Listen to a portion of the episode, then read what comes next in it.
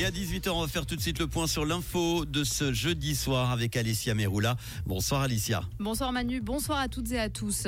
Il n'y a plus d'épée de Damoclès au-dessus de la poste de Saint-François à Lausanne. Le géant jaune a annoncé la nouvelle aujourd'hui. L'office sera maintenu au sein de l'hôtel des postes après les travaux de transformation du bâtiment historique. Le chantier doit commencer en janvier et durer deux ans environ. Les obsèques de Léonard Janada ont eu lieu ce matin, ceci devant des centaines de personnes réunies à l'église de Martinibourg en Valais.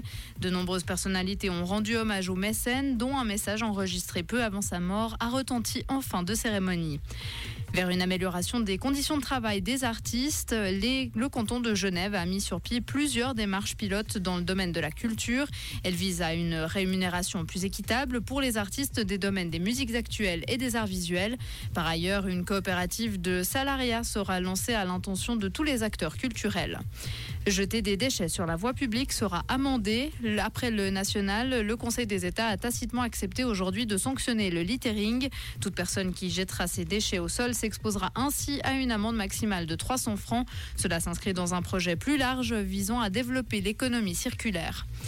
De violents combats ont fait rage aujourd'hui au Proche-Orient. L'armée israélienne a resserré les taux autour des principaux centres urbains et des dizaines de chars et véhicules blindés ont pénétré dans la vieille ville de Gaza. Au sud de l'enclave, l'armée dit avoir tué des terroristes du Hamas et frappé des dizaines de cibles terroristes.